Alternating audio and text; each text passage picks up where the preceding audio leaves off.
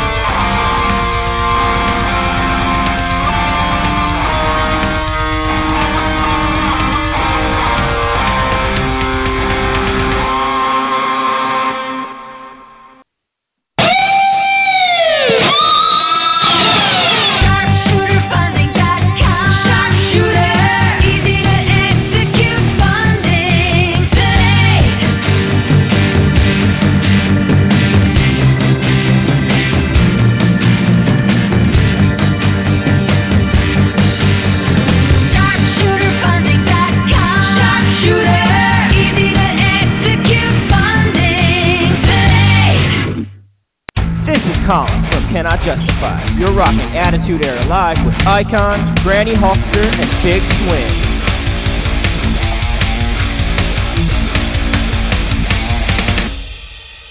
He ain't got nothing good to say. You really want to know how I know I'm in Toronto?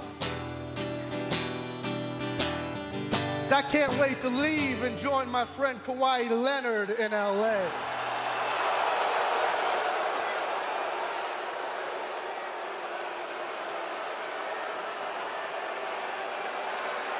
This is your night.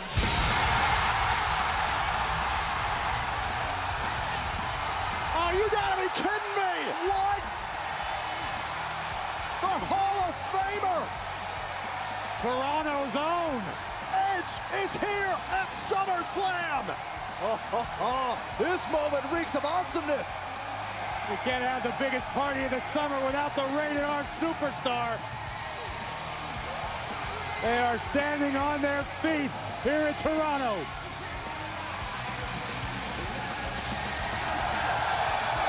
How can you forget the incredible TLC match against John Cena at SummerSlam in this very building? Some would argue that the TLC match was born here 19 years ago. One of the greatest ever, the rated R superstar.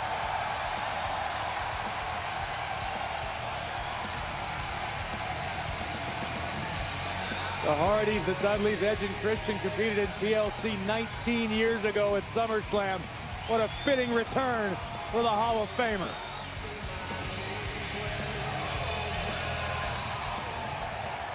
See the emotion in Edge's eyes. Welcome home.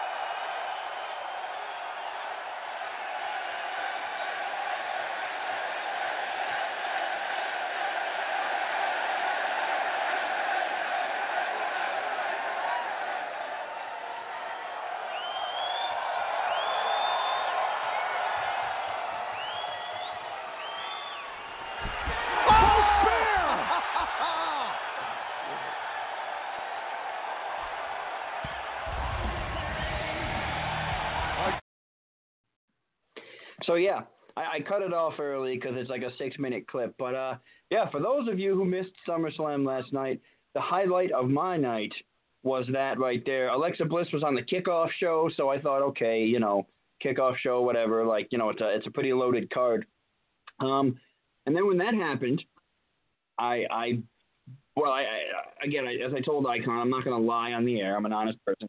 I didn't watch a lot of it because I had to cover the Yankees last night. I went back and watched it after, uh, but I watched it, you know, as if I was watching it live, and uh, yeah, that um, that made me uh, made me almost poop myself when that came out, and you know the fact that he looked so good um, was uh, yeah, was was awesome to me. I mean, that was the highlight of my night. I, I don't know about you guys, if you guys enjoyed that or anything, but that was definitely the highlight of my evening, uh, and that is what made SummerSlam a great event for me. I don't know about you guys if you feel the same, but that was that was the best part of the show to see him back with the long hair again, um, and and spearing somebody, you know, like like he's done so many times before, was uh, was just was just great for me. So overall, though, what did you Well, guys uh, think of SummerSlam?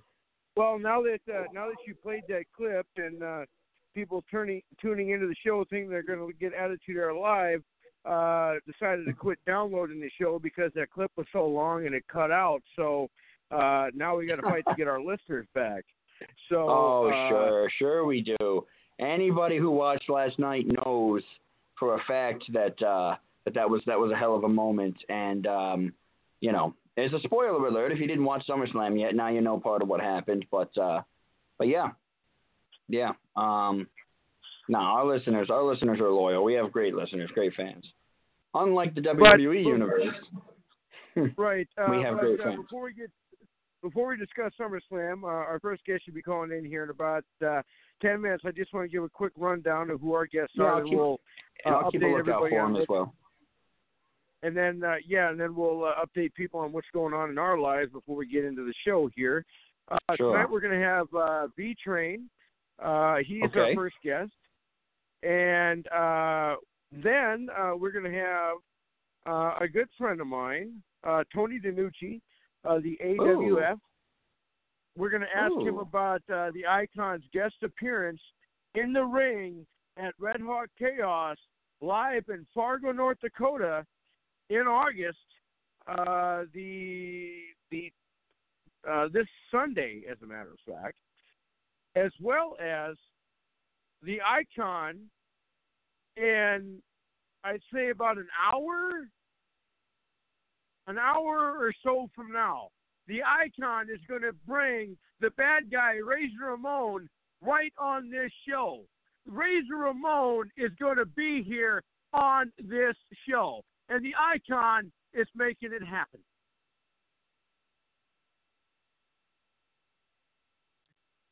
Wow.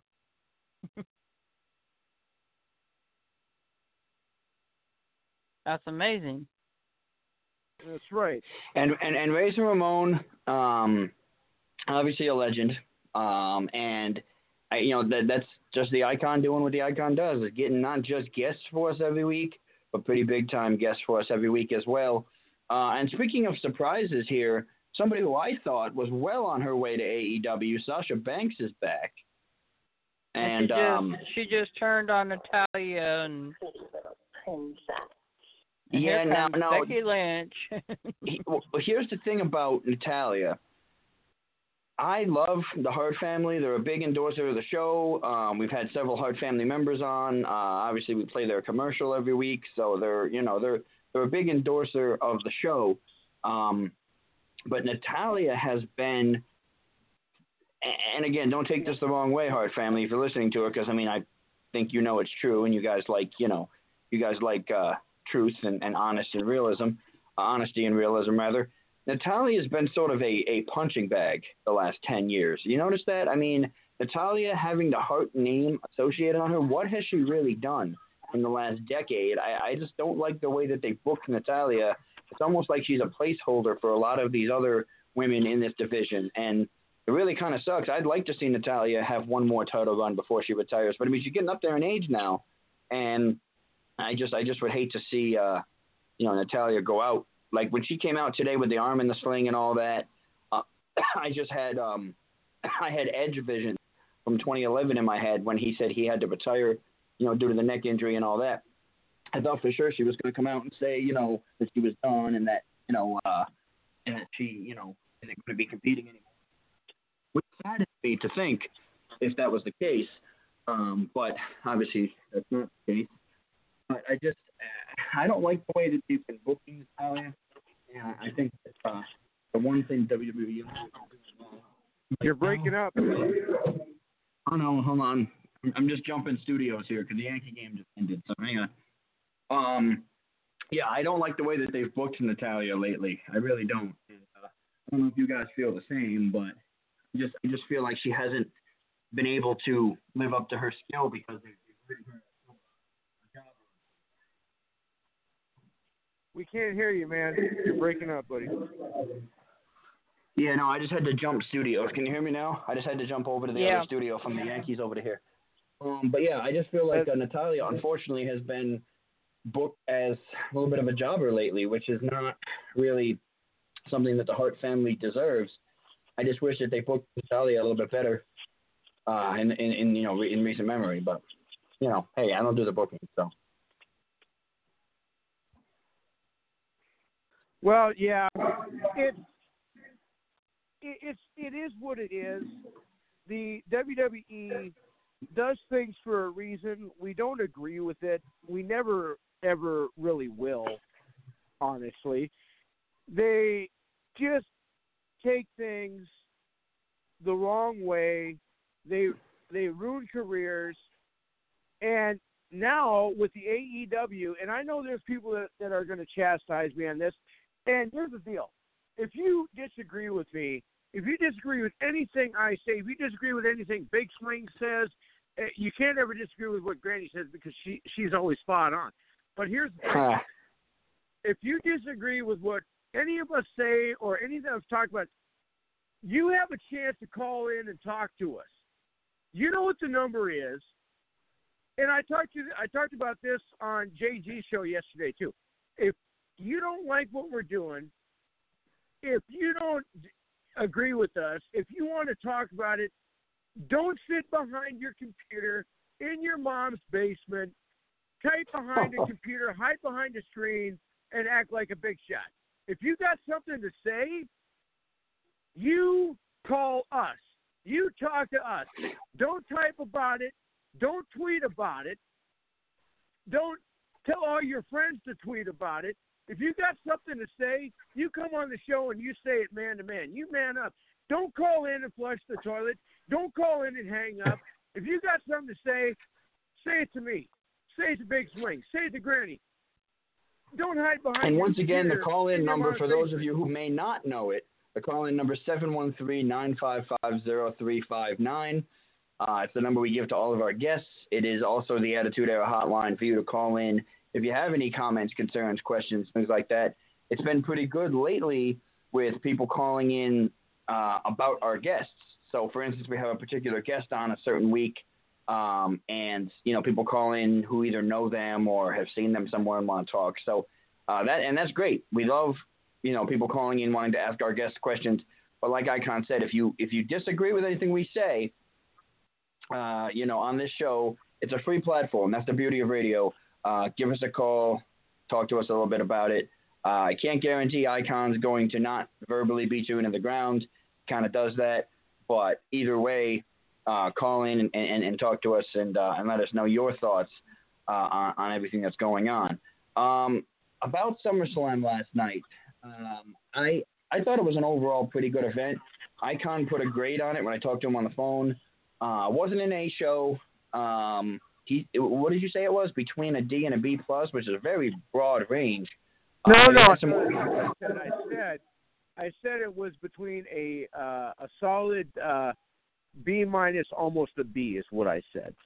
So B. Okay, so maybe it was breaking up a little bit on the phone. B to B, B minus to almost a B, um, which is not terrible for a pay per view. Um, it, it is it is pretty terrible for one of the four major pay per views: WrestleMania, SummerSlam, uh, Survivor Series, and Royal Rumble. So, um, but overall, I, I enjoyed the event. I watched it this morning.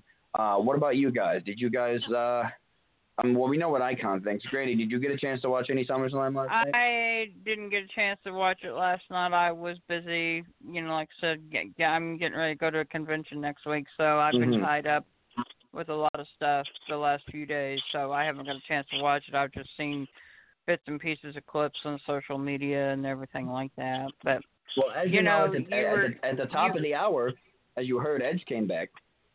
hmm As you yep. heard. Yeah, I saw I saw that I saw that and I was like, you know, I thought, wow, you know, I thought Big Swing's gonna be happy about that, but Yeah, he he looked you good, know, didn't kind he? of- he looked good. Yeah, he did. It's kind of funny, you know, you were talking about, you know, people calling in and talking to guests. You know, for those Yeah. fans that don't know, that's how Granny got a part to be a part of this podcast, guys. I mean, everybody listening out there, I just happened to call in because one of my very good friends, Chelsea Stackhouse, was a guest one night on the Attitude Era Live, and I called in to talk to my good friend Chelsea and listen to the show, and basically that's how Granny got to be a part of this podcast. Because guys, I wanted to share something with you. My uncle came into Springdale today. He'd been traveling. Him and his wife had been traveling, and he remarried after my aunt passed away um three or four years ago. And Becky's a wonderful lady. I've known Becky for many years uh my aunt used to have a daycare in her house you know and becky's kids when they were little went to my aunt's daycare at her house when she had her daycare going so i've known becky for years but they stopped in springdale and he asked me if i was still doing my podcast and i said yeah as a matter of fact i got one tonight so i showed him the page our facebook page guys and so I don't know if he's going to call in and listen to it tonight, but he's got the information, so he may be calling in sometime and listening to our show from time to time. So And our guest should be on the air, so if we're ready, we should uh Big Swing is he? Yes, it's eight eight one six number, right? Yep, right. hmm That'll be it. All right, Icon. I'm going to put him through. You do your thing. I'm going to close out the Yankee broadcast, but I'll be around, and uh, we'll go from there. And three, Let- two, and one. Ladies and gentlemen, stepping out of the green room and walking down the aisle. He is our first combatant of the night. he gives no meaning to jump on the train and ride it. Ladies and gentlemen, without further ado, I give you the V train himself, Brian Rales. How's it going? hey, B Hey, Train. Brian. How are you? My granny. How you doing? I've been very busy. I've been good, but been very busy the last week, couple weeks or so. I, I, I think you missed your I, I think you missed your cue, uh, V Train, about doing that promo. But uh, if you want to go ahead and take care of it now, then we'll uh, we can chat with you. What's up, everybody? What's up, wrestling world? How's it going? It's Brian Rails, and I am not PG, so it's Brian Rails. Who the fuck else? How's everybody doing tonight? We're doing all right, man. So, just to let our listeners know a little bit about you, uh, we do know that you know Granny real well, and you've uh, you you like to hang out with Granny once a week, like we do. We wish it were to be more, but give us a little background about your history in the wrestling world of the In the world of professional wrestling, all right. Well, I started out in 2008. A uh, little known story. This is a fun story for me. I wanted to start out at Harley School, but didn't have enough funds. But somehow saved enough to go to Kentucky to train, and didn't last for three months because of my mouth. Then fell out of wrestling, started working in, went back into wrestling. Tried out for a little thing called NXT and um, I can tell you my brief stint there was the same thing. It was fun. It was very eye opening. You had like five, six rings at a time. You had iPads. You know, mirroring. You know what you were promoting directly to headquarters. And let me tell you, that experience I'll never forget. You know, even though I didn't make it, I, I can guarantee you. Um, that was an experience in itself to go to Tampa, then Tampa to Orlando. Lived there for a year and a half. Trained under. You know, I tried to be a wrestler. Was not big enough. Was a hype man. Still not, you know, sound enough in promos. Needed a lot of work. Um, I uh, am privileged to start out in wrestling again in 2015.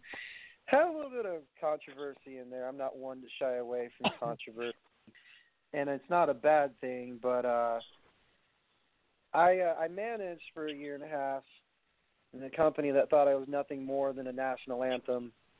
and a hot dog and a handshake. So my wrestling career, as far as let's see here, my tenure. I've been around this business 11 years, off and on per se. Um, was an extra in WWE, which you know most people claim I was an extra too. But you know, here's my thing. Look, in my wrestling career, I wish if I could do it all over again, man. Let me think here. Uh, yes, I would start over again and tell my young self, just learn how to promo, get the quotationary, and just keep learning. That's that's the extent of my wrestling career. It's not flamboyant. It's not flashy. I've had injuries, yes. Um, oh yeah, brief stint in Puerto Rico. Forgot to mention in '09. Um, back in WCC, World Wrestling Council, WWC. My bad. Um, brief stint Colognes. I'm sorry. I go ass backwards, people. So forgive me if I tend to backtrack a little bit. Granny knows I tend to do this, but um, that experience was the same thing. Learning uh, how to do certain things a different way, and their their repertoire of doing things in Puerto Rico. Let me tell you, folks, about that. Their nightsticks are about as big as my leg and my thigh, the length of, but they don't protect wrestlers. They just allow people to throw rocks at the heels, and um, you barely you can wrestle in thunderstorms because certain someone would rather not postpone a date but do it on the date because well everyone has jobs he says you gotta you know you gotta work during certain times and we must we must wrestle now because we ain't gonna do it the next day thank god they do it in gymnasiums down there now, or up there now but anyways that was my extent experience there so all right. Uh, V Train's our guest here. We got about uh, 24 minutes. What we'll do is uh, we'll kind of do a little roundtable here. I'll ask a few questions and we'll kind of go around the room here. Now, and then at at the end we'll let you uh, pitch uh, your other stuff that you got going. So you know you mentioned that your mouth kind of got you in trouble a little bit, and hey, take it from somebody who can sympathize with that. My mouth has got me in trouble in more than one occasion. Sometimes on here, uh, Harlem Heat hashtag, but that's another story. So, with that being said, if you could take back one thing that you did, what would it be, or would it not be anything? Um, there is seldom times where I uh, would like to take back what I said probably back in 2013, and then in a little bit in 2014 because, well, here's the thing. I like to have confidence in what I do because in professional wrestling, you or anything, you cannot be timid about anything that you do. and there's a process during the tryouts that I wish I could have gone back in time and been like, man, if I would have just shut my mouth and learned how to do different things instead of being like, man, I just think, no, I'm not cut out for this. I'm, I'm just, I'm a worker. I'm not, you know, a referee. I'm not. I would rather prefer to be a hype man. Something you guys got to give me something. I learned very quickly that that's a quick, surefire way to get your ass kicked out the door. Now, with that being said, it's one of those deals that would you say when you when you hit your niche, it's a one shot deal, correct? Mm. Or is it one of those deals that you know it may not work out at the time, but they give you another chance to come back later? Is that is that something that happens, or is it one and done? Um, based on from what I experience, you know, it's give or take. They do remember who you are. They remember what you, what you said, what you did. You know, and I've received actually a few olive branches here and there. I'm not going to mention who because that's not who I am, but um, I would say um, the way that a certain company or companies are set up in wrestling is depends on who's in charge if I would have said that in front of the big cheese, man, I I just it, word gets out. So my opinion is I didn't leave on totally bad terms, but it was more of a learning curve for me. So I'm just gonna say it. In NXT, you're surrounded by like six or eight coaches that say, "Hey, do you want to learn this because you're not good at this?" There's a plethora of opportunities. So, in a roundabout, long fucking way of saying this, um, I didn't leave a totally bad impression, but sometimes it depends on the individual. Because let's, I mean, let's be honest. Matt Riddle's been through the ringer several times. Steve Cutler. Um, let's see who else has tried out and failed several times. Tommaso Ciampa has been through the ringer. He's tried out eight times. Finally, fucking made it after the ninth try. Johnny Gargano. Um, I can go on down the list of guys that have tried and failed. AJ Styles. But I mean, AJ's been around for ooh, 19 years now, almost 20. It's all about what you guys. I mean, to be honest, it depends on who you pissed off and who you didn't. So I think, in my honesty, I left a not a totally bad impression, but I left one. I wish I could go back and be like, okay, I'm willing to learn instead of being arrogant, uh, instead of being a little arrogant prick.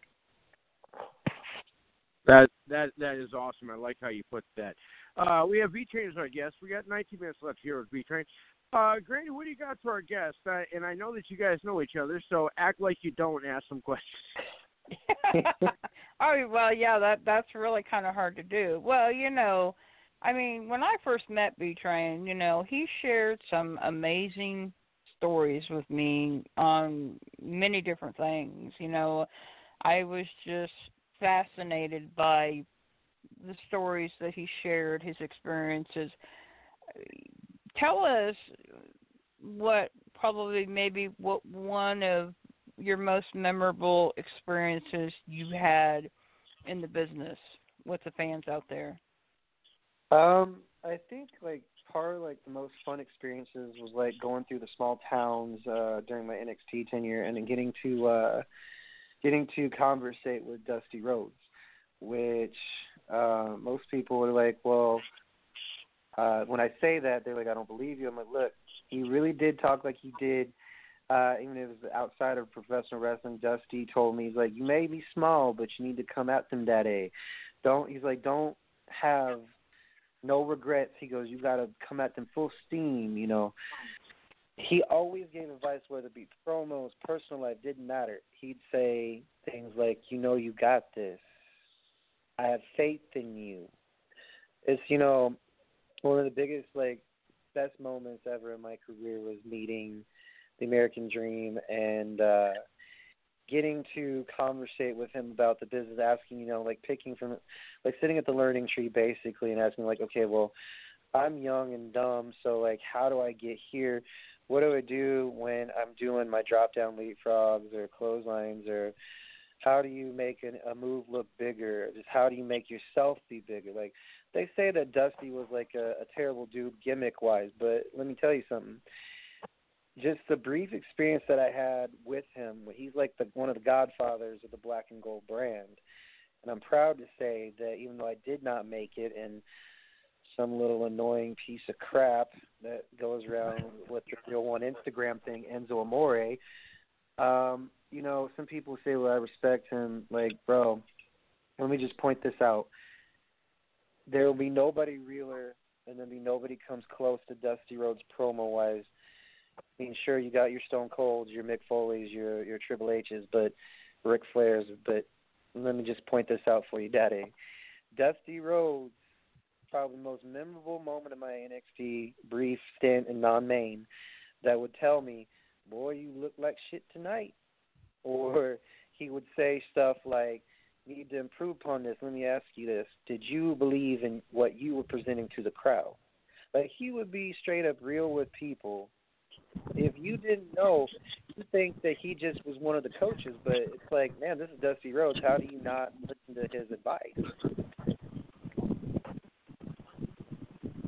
Awesome. That is awesome. Uh, you know, and it's you know, really cool how you mentioned that. You know, and I, I kind of a side note. You know, people say that oh they're in a attainable gimmick, but you know, here's the way I look at it. They're at least getting a chance to have a terrible gimmick. There's a lot of us that don't even get that. So, if there's people, would you agree that if people say that oh they had a terrible gimmick, at least they're getting a chance? Some don't even get up to the plate. What do you think? well, uh, you know, speaking of gimmicks, you know, fans now, some of them are just whiny bitches to me because look at tonight, folks. I mean, I just got wind that uh, the boss returned, Sasha Banks, and people said, well, she needs to be repackaged, this, that, the other. For those of you who don't know the business, it's fine. Both sides will always fight on what's good and what's not. In my humble opinion, if you make um, crowd cheer or someone get out of their seat and yell at you, Granny, um, you know, and not just her, like people in general, like in their seats get up and cheer you. Your gimmick really does it matter if you're some dude in a mask and you basically do some flippy flippy shit that entertains the crowd and they get up off their seats and they're cheering you the whole goddamn time because my opinion a gimmick is a gimmick that you're given by the promoter. It's up to you to make the fans want to believe in what the fuck you're doing. If not, then what is the point of you being a wrestler, a manager, or a referee?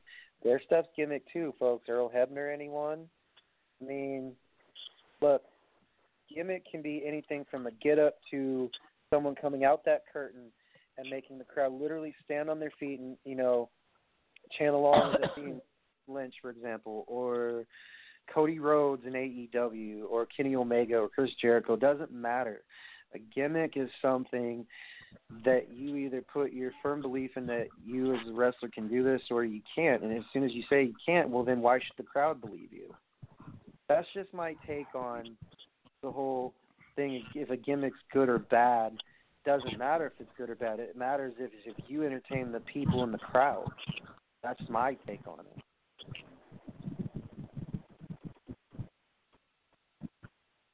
And that, that pretty. that being that's said, pretty good. Uh, Big Swing, what do you got? Uh, he may not be back with us yet. No, I'm here. I just had to jump off of mute Oh. real quick because I had another thing going on in the background. Um, I, you know, I've said for for weeks now, whenever we've we've talked to somebody that uh, it, it feels like sometimes the NXT is kind of like kind of like the minor leagues in baseball. Put it that way, you know, and. I just I feel like you know you said sometimes that some some people go through the ringer and never make it. Some people go through the ringer and never do. Or I mean, and they do. Um, do you feel like the current setup is designed for improvement or, and designed for advancement, or do you feel like NXT is designed to be sort of a B league and you know they they they just want extra revenue, you know, extra marketing, or, or do you feel like it's truly set up for for people to become stars? Well, I mean, to speak from experience, was part of the mad social science experiment that was the black and gold brand, man. Um, you know, Hunter is a fun story. Um, before like uh I got out of NXT, we were selling tickets on the street in Barclays, was selling them at twenty five dollars for lower level, forty dollars for whatever for front row.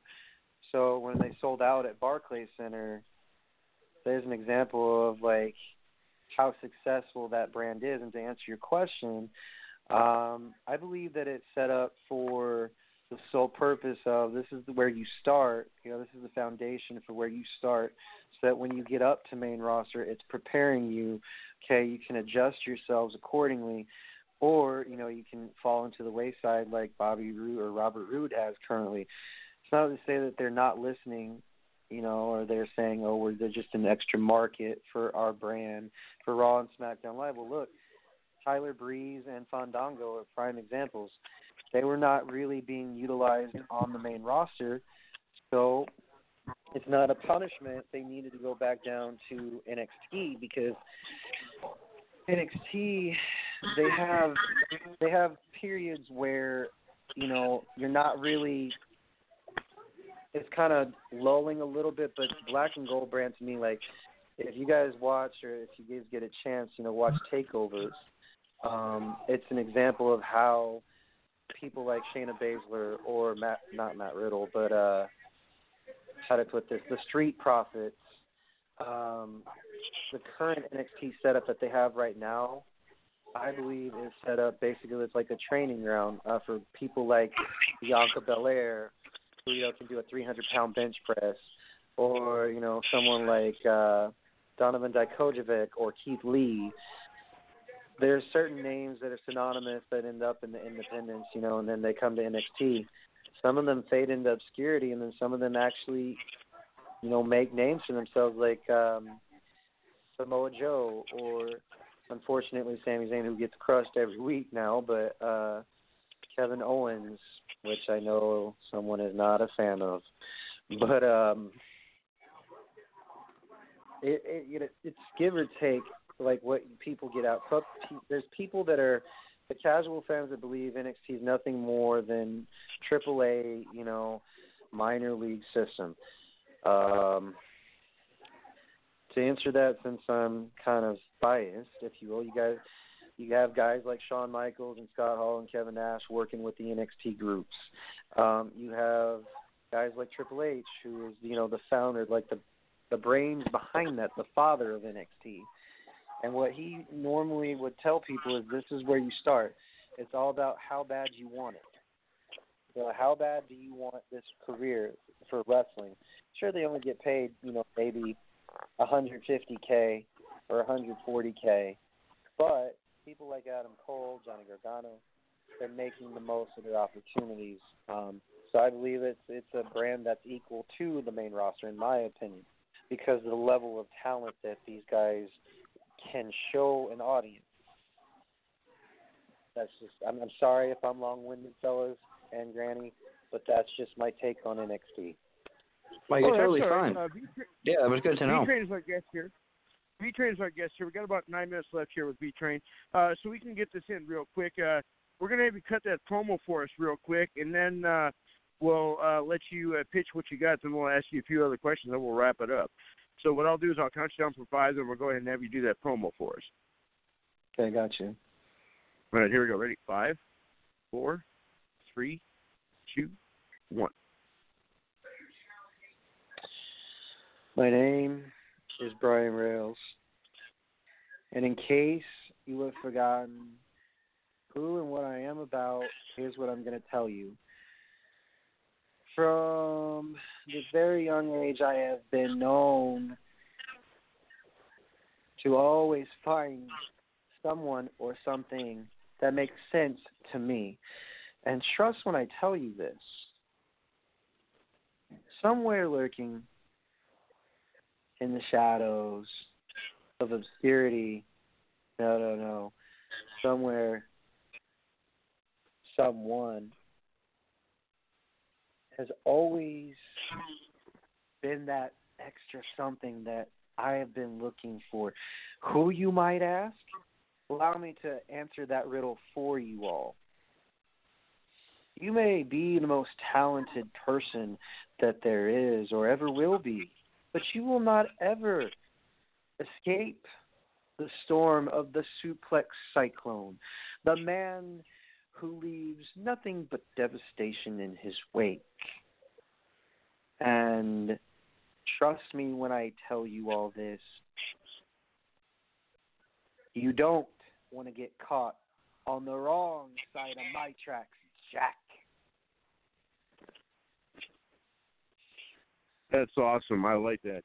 Uh, That's we awesome. Have, uh, v, yeah, we have V Train here as our guest here. We got about uh, seven minutes left with V Train. Uh, so, if our fans wanted to uh, check you out and follow you and keep uh, keep a track of what you're doing, you got a Facebook, you got Instagram, you got YouTube, you got a Twitter, you got a Twitch, you got a GoFundMe. What do you got? All right. So my Twitter is as you can follow me on my Twitter. It's btrain05000, twitter.com. So that's at, folks, it's at btrain05000, or actually at Brian Rails. Let me say, use my language. Retrack at underscore Brian Rails. That's capital B, Ryan Rails. Cap. That's capital R. So you can find me. I got a Performance Center shirt on. That's an old school pic of moi. Um, on Instagram, it's btrain05000. At Instagram, I have two handles there. Uh, Wrestle underscore radio on Instagram as well. And that's for Wrestle Radio Network. Facebook, I have.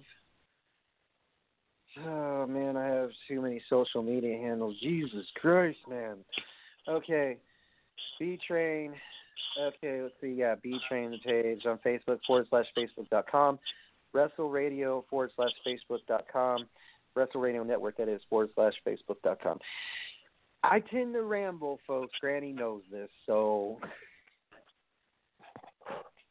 that's that's my Well, you know, well, it, it's okay. It is what it is, and we, you know, we do, you know, we do appreciate, uh, you know, you joining us tonight and everything. And uh, you know, one one thing that uh, we know that uh, you, you seem to you can kind of like snuff out when someone's feeding you a line of business. My question to you is, if someone comes up to you and says, "Oh yeah, you know, I I I've met Triple H and I've talked to him," and uh, you can see right through that, can't you? Yes, I can. Because Hunter does okay. Look, you meet him, I've met him multiple occasions. Man doesn't say very many words except for "Welcome to NXT," you know, blah blah blah, and it sounds like he's talking from a fucking prompt. And then you get to meet the trainers: Matt Bloom, Norman Smiley, Byron Saxton, Sarah Amato, all of them it was amazing, dude, because we started out with just two rings in Tampa. They shut that down because it was in a garage, and um I can see right through when people are telling me they met a certain somebody. I said, okay, so the first question I ask, you met Triple H. Okay, what are his mannerisms? How is he when he walks into a room? What is the first thing that he does when he meets somebody new? Let me answer that question he either shakes your hand or nods his head and acknowledges you because the man has 50 gajillion other things he has to do. And it doesn't just regard NXT. He has main roster. He has cuts that he normally does every single day. And let me tell you, every single day you're on pins and needles because you're not sure whether you're going to wake up inside that performance center or whether your ass is going to be sent home. Does he show up every day in the performance center? The answer to that question is no.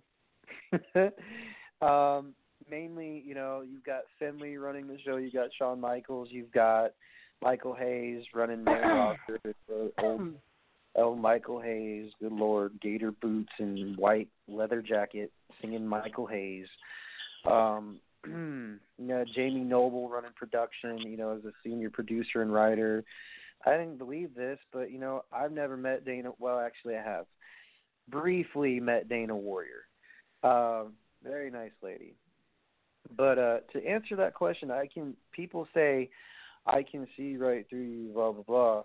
Yes, people can claim I've met so and so until like you have picture proof. Like I have picture proof that I was involved as an extra in 2016 can tell you that from experience, you're told not to talk to the talent unless they say, "Hey, what's up?"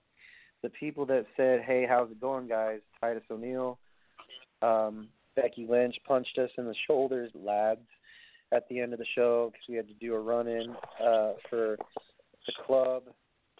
AJ Styles, Karl Anderson, Luke Gallows, the Usos, because Roman Reigns, I believe, was involved in the match and someone boot washes him.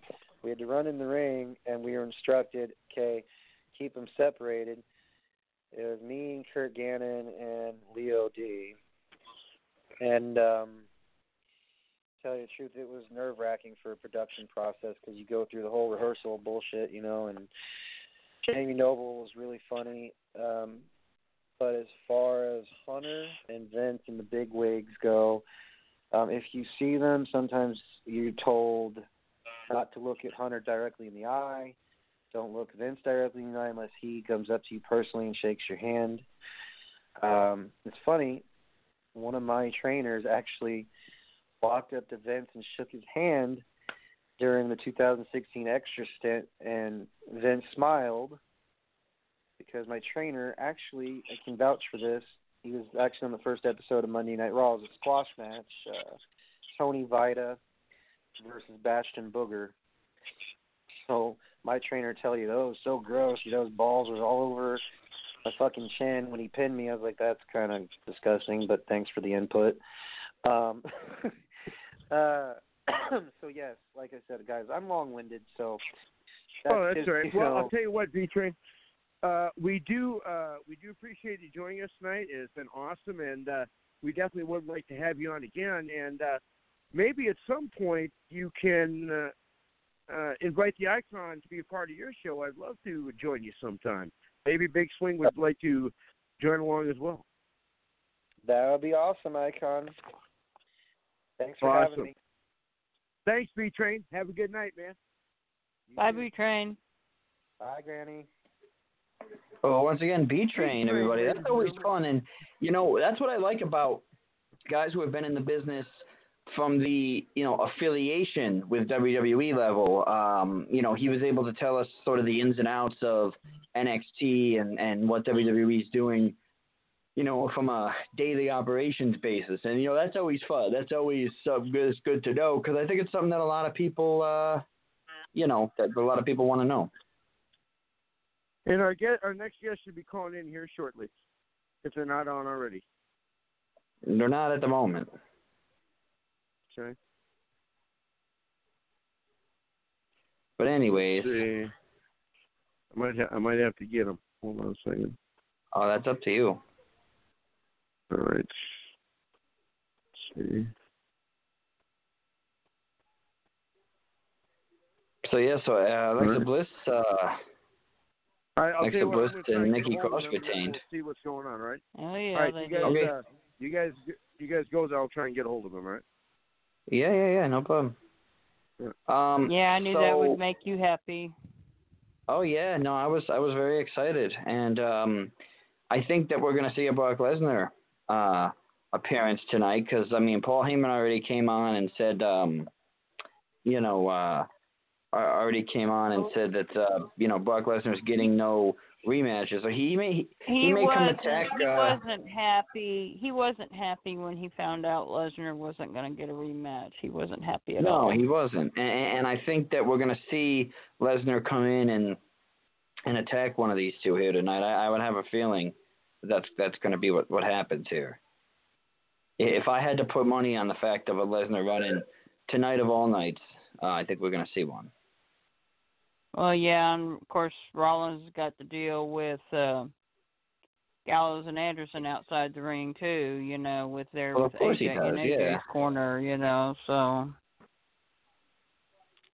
Yeah, of course he does. I mean, I I kind of like the whole club idea. I I kind of like the whole you know heel stable idea that they're doing, and you know honestly. mm, uh, I think AJ Styles is is the better is a better heel than he is a better face. Honestly, Yeah, he is. He is. I mean, I like him as a face. You know, I mean, I did. I did have the opportunity to meet AJ Styles back in 2014 at an NWA wrestling show down in um a nice guy. Benton, Arkansas, Summer class. He was a really nice guy, and it was kind of funny when we got when we went to get our picture in the ring with him because my son had gotten in first, and he said to me, he says, "Gr- "Granny, wouldn't you rather go watch the fireworks?" And I said, "AJ, really?" I said, "I could see fireworks anytime, any place." I said, "This is probably going to be my only opportunity, not only to get to meet you, but get my picture taken with you. So no, I am not going to go watch fireworks. Thank you very much." So, so but no, my but my uncle, you know, he might he might occasionally he has the information, and my uncle might uh listen to our show sometimes because he asked me if I was still doing my podcast, and I said yes, I am, and so I showed him our Facebook page, and I said this is our Facebook page, and he liked it, and so he may be he may be listening from time to time. Nice. All right. Well, and we're always uh always welcoming to new to new listeners. So, Icon is back on with us. Icon, you at back? Yeah, I am. Uh, I uh, I sent uh, uh, our current our, our guest that's supposed to be on the message. Hopefully they get it, and if not, we'll just uh, continue until our our next guest calls in. So it is what it is, I guess. It happens. Oh, and you know, and Icon, I, I do want to talk. I, I do want to mention. I, I did. I did just get uh, get your message here. Um, on. I, I did just get your message here, uh, and I do. I do have it in production uh, at the moment, but Okay. I guess what I can do for the time being is is just read it. Um, and Sure. so let me find your let me find your uh, your press message that you sent me here um, about it, and I could find them. Here it is. So yeah, one of the one of the features of our show, one of the uh, the newest sponsors of our show, we as you all know, we have Sharpshooter Funding and the Hart family. We also have Skyline Consulting and Accounting. Uh, once again, Skyline Consulting and Accounting. You can check them out. Facebook.com, Skyline Consulting and Accounting, and in capitals. Uh, or if you live in the North Dakota area, uh, go check them out down there in Center, North Dakota. Their website is skyline-a.com, uh, and they have all of your accounting and consulting needs. So once again, go check them out. Uh, reach them at 701-207. Excuse me, yeah, 701-207-0201. And uh, once again, if you need anything at all in one of those departments, those are the people to talk to. So, uh, Icon, uh, they won today, uh, Alexa Bliss and Nikki Cross. So they have really um, become, you know, the the ingrained champions. Asuka has really fallen off. Remember the big deal that they made about Asuka when she first came in? She really hasn't been doing much lately. Well, no, uh, and uh, where has Paige been? That's my other question. You know. Well, Paige well, came Paige on- she on actually did a video. She's actually getting ready to have another neck surgery. Ah, How that's no fun. They showed a they showed a video of her. She couldn't be in attendance tonight because she's actually she said she was actually getting ready to have another surgery on her neck. So that's why she wasn't there tonight in Toronto. So Well, that sucks. Well, I you mean, know, it- it- you know, the it necks is, necks are, are finicky things. I mean, you know, once you hurt that neck the first time, uh, you know, it it's uh, it, it's a long lasting, lingering thing. So hopefully she's okay then. Hopefully she ends up, uh, you know, back on WWE television relatively soon. Oh, you know, Big Yes. We were talking about Roman Reigns earlier. You know, you Correct. were asking if anybody knew who might have been doing that. Rumors are having it that it's Rowan that was causing all those problems for Rowan, Roman yes. Reigns. True. Now Roman Reigns is technically a SmackDown um, superstar, so this could set up a rivalry on the Blue brand, and this could set up something, you know, for them. But you know, my question would be though, what would the backstory be? Like, do they just need to pick somebody random for shock value? Because I mean, like, why? What would be the setup? Like when Rikishi ran over Stone Cold in '99 for Triple H, there was a whole backstory as to why he did it. There was a whole, you know, they, they definitely did their their their uh, homework in, in a way of setting up an entire story and reasoning behind why it happened. Rowan, I, I just don't see a reason why Rowan would, would have anything to do with Roman Reigns. I don't know, you know, but that that's the rumors that are flying around, you know. So who knows? Hmm. Definitely but you know something something very interesting that I wanted to share with you guys too. You know, there is an independent uh organization that wrestles right here in Fayetteville, Arkansas called WCWA. And Okay. at their last show, we had a guy by the name of Mike Polanski, I think is how he pronounced his last name. He actually appeared on SmackDown that night that Roman Reigns was walking to do the interview and the uh, the the scaffolding and all the shelving got pushed over on him, you know, and everything. He was actually one of the paramedics that uh, like they used you know he was he was one of the paramedics back in the back you know he was actually standing there next to roman reigns in the back Oh wow. and he actually made his WCWA debut in Fayetteville, Arkansas. And then Action Jackson, of course, he's from the Little Rock area. He appeared with a tag team partner, not his normal tag team partner, but he appeared with a tag team partner on Monday Night Raw when they were actually in Little Rock the night before. So, Huh. which I thought was kind of Interesting. interesting. So that's kind of cool how sometimes these independent superstars are used as, you know, extras for certain things in WWE. Mhm. It's kind of like what kind of like what uh, my- what B Train was getting at.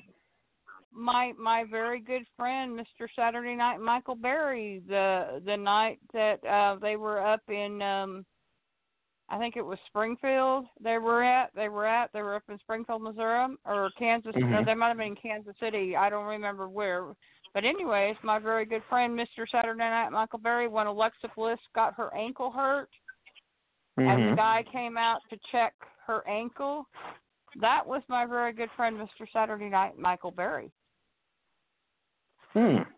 so So, so you know, I, I think that honestly, there is, you know, there, there there are a lot of people who watch wrestling who are, you know, who are um, familiar with with wrestling and, and the independent uh, independent cycles and circles, um, and for somebody who is watching who may know you know, Michael Berry, um, why would they have somebody who's a wrestler come out and be a paramedic? Why not have actual paramedics there to make it look more believable? You know? Well, he wasn't actually. He was like, um he was more. He was dressed in the black shirts and the black pants, like the like when the trainers come out to check on the wrestlers to see how hurt they are or how they're if they're injured. He was actually doing something like that. He wasn't so much like being like a paramedic, but you know, he was doing more like what the trainers do when they come out to check on the wrestlers when they get injured. hmm. So, because I know one Either night, way, though, uh, like like either way though, I would think that they would have actual paramedics, you know, oh, stand I, by I so that agree, and and that you know that was a comment by someone, not so much my to my friend Michael Berry, but that was a comment that was listed on social media, you know, about having the real, you know, paramedics, EMTs, you know, because you know, I know I know I've been to enough independent shows that um you know, they couldn't they couldn't start the show until the paramedics were there. But the only problem was, and this was especially a big problem in Arkansas for a while, the only problem was they had to pay these paramedics like five or six hundred dollars just to be there. But then if they got a call, then they kind of had to put the show on hold because you know if the paramedics weren't there in the in the building while the show was going on. But you know Hmm. some of the things have gotten changed uh, recently on the athletic commission in Arkansas. You know and everything. You know they had a big. I don't know all the details, so I'm not even going to go into it because I don't know what all took place at that at that meeting or whatever they had with the athletic commission. But I know there has been some changes, you know, made about that over the last year or so. Hmm. I'm just saying because, like, you know, if somebody were to know who Michael Berry is, you would instantly then come out and go, all right, well, Alexa's not really hurt then. This is all kayfabe. But if they had actual paramedics out there, then you'd be like, um, all right, maybe there's a chance that she really, you know, did hurt the ankle. So, you know, just to make things more believable, at least in my book, you know? Oh yeah, oh yeah, yeah. Oh my goodness, here's Braun Strowman. Good old Braun Strowman. So, I, Icon, uh, any any word from second guest? Uh, no, but our third guest should be calling in here shortly. Okay, And like I'll, I say, the icon is going to bring Razor Ramon out on this show. Nice. Nice, nice, nice. That's what Icon. Uh, that's what Icon's been doing. Icon has been the facilitator lately. Well, I, I, I do try. I do try my best. You know. Well, we all try our best. So. So so so so look So- at look at Braun Strowman shaking hands to end the show with Seth Rollins. Wow. And there's Ricochet. He handed him his belt back and shook his hand. Oh, straight up Steve Austin. This is what I've been wanting to see. It looks like it's going to be a good show.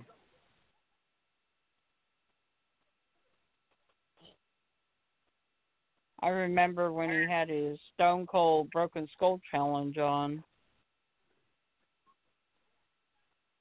You know, speaking of speaking of that, you know, do you guys really think, as of right now, that AEW is going to cause the WWE to change anything, or is that just a thought that people have because of what happened with Monday Night Wars? I think they already have.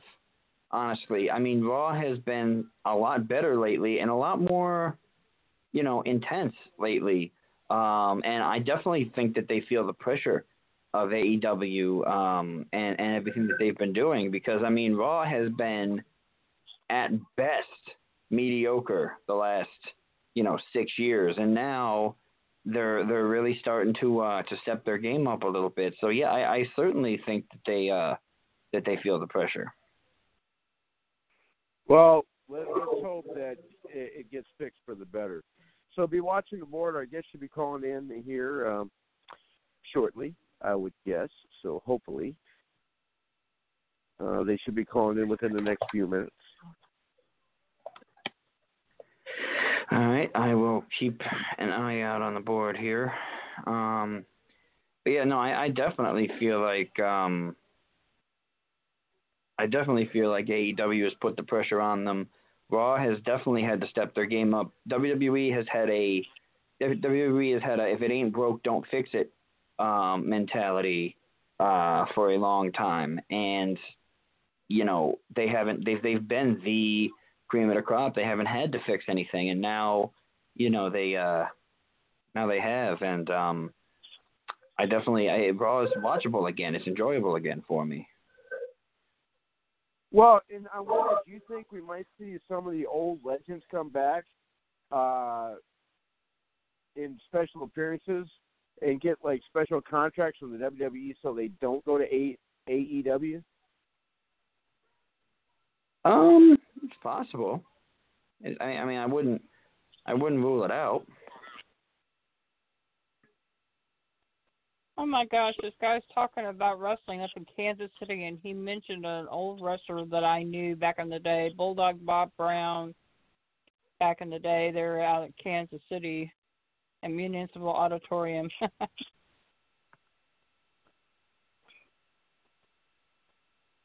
Nice. Bulldog Bob Brown. How, so how do you know him? Oh, he was just a independent wrestler up in the Kansas City area for years. He wrestled. Uh, well, you know him. He he wrestled with Harley Race back in the day, and you know when Harley Race wrestled up in there in the Kansas City area. Greg Valentine before he became the Hammer. Greg Valentine. I mean Rufus R. Jones. Oh, I, I, mean, love. I I always loved Greg Valentine. I always loved the Hammer. I I'd like to be able to get him on the show, but he doesn't do podcasts either. But at least he he was nice about it, you know. Unlike the honky tonk man who said, "I don't do Mama Basement Radio." You bastard. Anyway.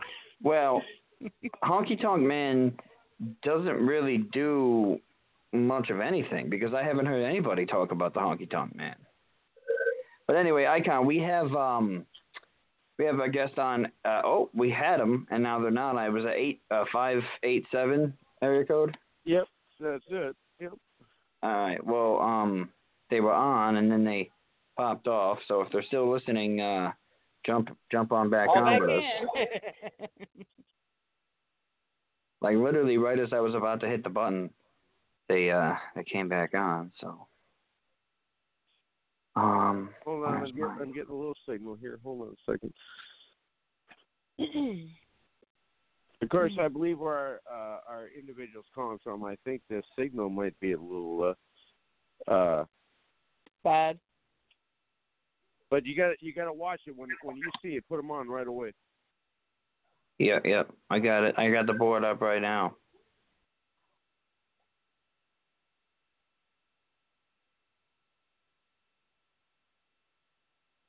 So, anyways, while we're waiting on Icon to get uh, to get all of that going, um, yeah. So, so this is a new this is a new show for Stone Cold, then, huh? Yep. Yeah, I I uh, I I'm kind of anxious to see this show. It should be good. You know, I mean, I like uh, I like Stone Cold's uh, Broken Skull Ranch uh, show on I believe it's CMT. I, I don't think uh, it's on every once in a while, but uh, I always thought that that competition was really cool. And at the end of the when they're done filming for the day, you get to have a beer with Stone Cold Steve Austin. So that's worth its weight, whether you win the competition or not. Well, you, You know, know? my very good my very good friend Michael Berry, you know, he was actually on that first episode of Stone Cold Steve Austin's Broken Skull Challenge and the weeks that he was out there he couldn't even tell his wife where he was at. It was at Hush Really? Hush. And we went to the watch party up in Joplin, Missouri, up at Buffalo Wild Wings the night that they premiered his episode he didn't make it out of the first round, but um yeah, he was out there for several weeks. Um you know, filming that episode and training for that episode and everything like that. I mean, that was a grueling grueling competition. But, you know, he he but he said that Stone Cold was one of the nicest guys you'd ever meet, you know, as far as, you know, meeting anybody. I mean, it was pretty awesome. He also he, he also strikes me as like a real dude too. yeah, yeah. Like you yeah, know, like, but- like, like I would love to have a beer with Stone Cold. You know. Oh yeah, Oh, I would yeah, too. but but but Barry said, you know, the the whole weeks. I mean, he was gone like twelve or thirteen weeks, thirteen, fourteen weeks, something like that, and he couldn't even call and tell his wife where he was at. It was that hush hush. Wow. All right, be be, be ready, Big Swing, because uh, they're going to get uh, they're they're calling in. So be ready. No course, problem. No problem. For people that are wondering uh, what's going on, I'm, I'm sure this is really riveting for you, but it is what it is when you're not in the same studio and your producer's off for the night. What else are you going to do? You can't, you know, you we we don't have any codes. We can't talk in code, so it just it is what it is. You know, it it is what it is. And I'm I'm still waiting. I still got the uh the screen up. So. Um. And uh, But yeah. Hmm? So, you know, uh, as long as we're waiting here, I'm just going to let everybody know what we got going on uh, next week on the show. Uh, we have the Cuban Assassin on with us. We have Super Genie on with us. And we were supposed to have uh, Ronnie Garvin. Unfortunately, uh, Ronnie Garvin, his fishing trip uh, kind of overtook where he was supposed to be at. He was supposed to be back next week, but they messed up the charter flight or something, so they're stuck out there for another week. So he's not going to be able to be on with us, but we are going to have Pat Piper on with us. Nice. Okay, he's saying he's calling in. He's getting a recording of the show. Any idea what's going on with that? Getting a recording. What does that What does that mean? I have no idea. Hold on, let me try calling him myself. Yeah, you, you know I'm gonna try that and get them on because I sometimes Blog Talk acts up a little bit. Unfortunately. Yeah, I always hated when I did my podcast years ago. We had technical difficulties sometimes with Blog Talk Radio, and it just Unfortunately, it it's really it- rough it's kind of cornered. It's kind of cornered the market. It's really the only thing like it out there. So they Oh, kind of yeah. they kind of make you use it, you know. So that's Yep, they do. that's the problem. But let's see. Let's see if Icon's able to. uh if Icon's able to get him uh get him on the line here. But anyways, So yeah, Granny's got Russ WFC Saturday and WCWA on Sunday, and then next week I leave for Little Rock. So I'm gonna be swamped, but it's a good thing. So not let's see thing. here. Um, where? there- Okay, so Icon's back on with us. So Icon, do you have do you have uh, the Yeah, guest with you on the line? Yeah, I'm gonna get. I'm gonna get him. Just hang on, all right? Okay, I thought that's why you called back in because you had me, but okay. So yeah, Raw was actually pretty enjoyable tonight. That would be cool though if Brock Lesnar, if that is true. Um, for for Brock Lesnar to uh to go to SmackDown, I think that would be interesting because I think it's going. Um, I think it's going. Uh, you know, kind of it's kind of getting stale over there um, with the Kofi Kingston title scene. I agree. Even though I'm not a big Brock Lesnar fan, I I don't care for Brock Lesnar. Never have, never will. But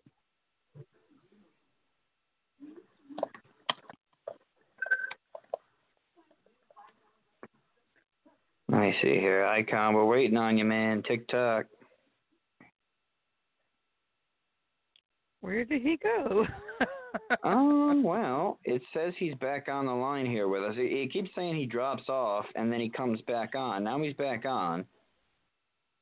All right. So here's the thing. Uh, he's having a signal issue. Uh, I I talked to him, okay, and I'm going to call him back. But what happens is, whenever I disconnect uh, from him, it disconnects with with the show as well. So that's what's going on.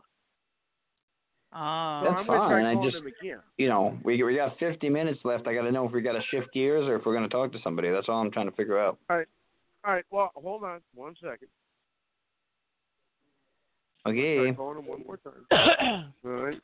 Like I said, I know this is just riveting radio for everybody, but it is what it is. Oh, oh, I'm sure they love it. Hold on.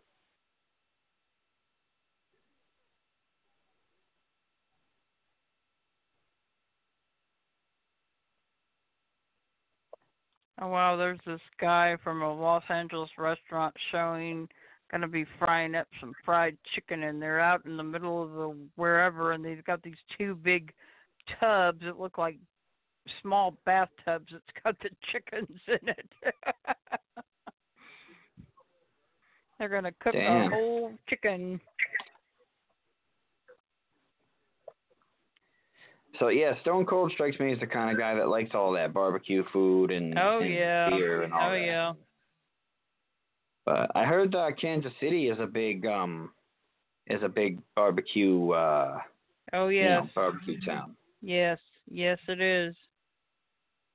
Got great barbecue up there. back on with us. All right. So we are going to get him on. All right. He's scheduled for ten fifteen. We got two minutes, so we're still fine. All right. I'm going to have him call me from a different line.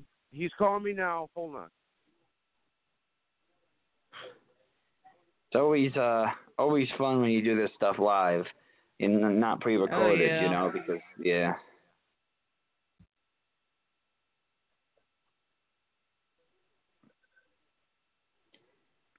So let me see here. Um, where is my?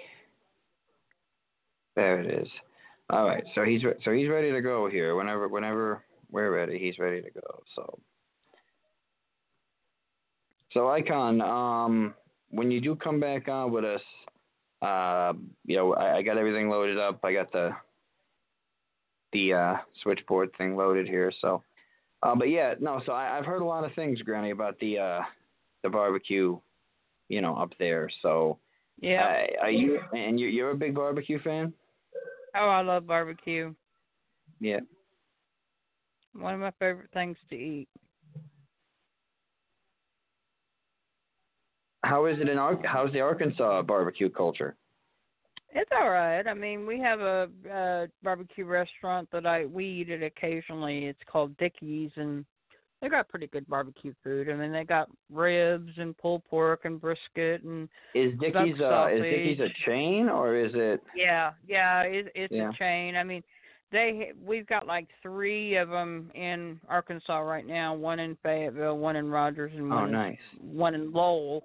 We used to have one in Springdale, but they closed down. I mean, that it was kind of a chain, but they also independent franchise type thing too. So, but uh so we had had four or five of them for a while. Now we're down to three, but they got pretty good barbecue food. So, Oh, good, good. Okay. Um, so Icon has dropped off the line again. So hopefully, oh my, hopefully he can, uh, you know, three-way call and, and get this other guest on because that's the thing. Normally I game plan and I and I prepare, um, you know, for for topics and things to talk about. But we always have we always have guests, so I never really put things together. Um, oh, here we go. Hang on. All right, Icon. So we've got you on the line here, and now we've got the guest on the switchboard as well. So I'm going to go ahead and put him through, Yep. all right? All right, Yep. Here we go. Go. All right, ladies and gentlemen, stepping out of the green room and walking down the aisle. The icon promised that he was going to bring Razor Ramon out here for to talk to you. So, ladies and gentlemen, without further ado, for the first half of this interview, I give you Razor Ramon Dos. Hey yo, this is Razor Ramon too. You're listening to the Attitude Era live with hosts the icon, the big swing, and Granny Hulkster. Oya me, Chico. So, how are you, Razor? How are you? that was I'm was doing awesome. pretty good. it's been Awesome. a while. Yeah, things are going Now, good. uh, what- uh, Uh, Go ahead. but, uh, we're gonna do. Uh, uh, I, I I love it. I love it when you do Razor Ramon. But what we're gonna do is I want to. We're gonna talk to you about uh, you you as the second Razor Ramon. Uh, Mm-hmm. But I had to kind of let our audience kind. Of, I kind of did a JR there. I told everybody that we're gonna have the bad guy Razor Ramon on, which we technically do, which is you.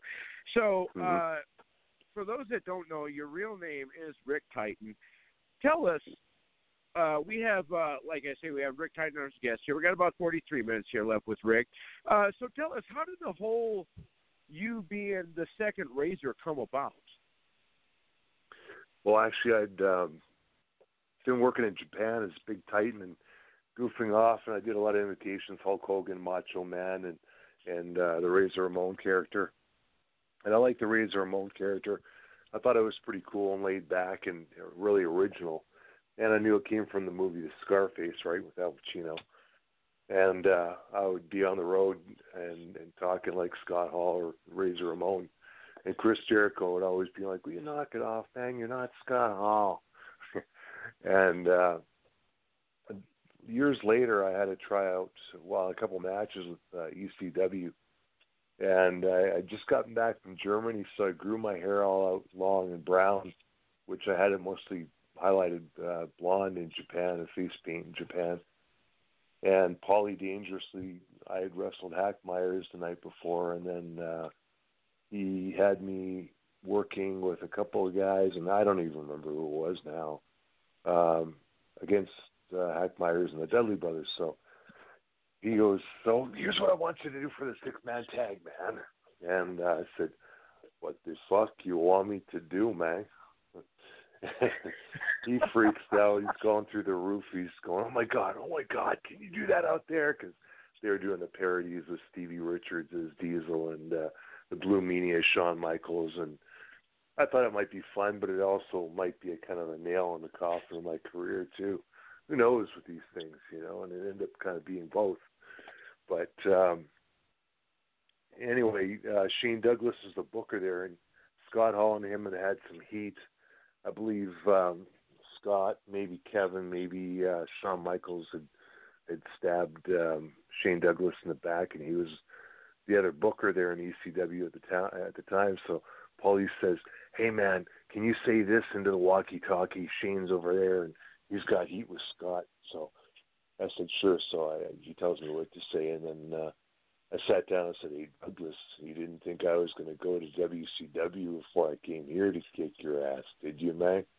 And and uh, he was looking around the locker room. His eyes are bugging out of his head. His veins are popping out in his neck. He's pissed right off. And I stand up and I wave the walkie-talkie at him and I'm smiling. And all the guys had goatees at the time, and I usually would in Japan too, but I grew in stubble because everybody had a goatee. And um, so I could pull a strand of hair down, put a toothpick in, and it had a, you know, similar trunks and boots and everything. And I had a black leather vest and one gold chain that I just wore out, you know. And uh, Uh, Douglas does the same thing. He goes, "Oh my God, oh my God, can you do that out there?" And I, so I asked uh, Sabu, who had gotten me in there, and I asked, um, think it was Jericho that was there at the time. Maybe it was Jericho, or uh, I hate to say it, Benoit, but uh, I said, "Do you think I should?" And he said, "Well, it might get you a regular spot because of the parody spots, you know." I said, "Yeah, okay." So I did it and, and um, walked out there, and the Dudley boys were out there, and uh, Hack Meyers is out there, and uh, they played Low Rider, and they announced me a slice and dice for Ramirez.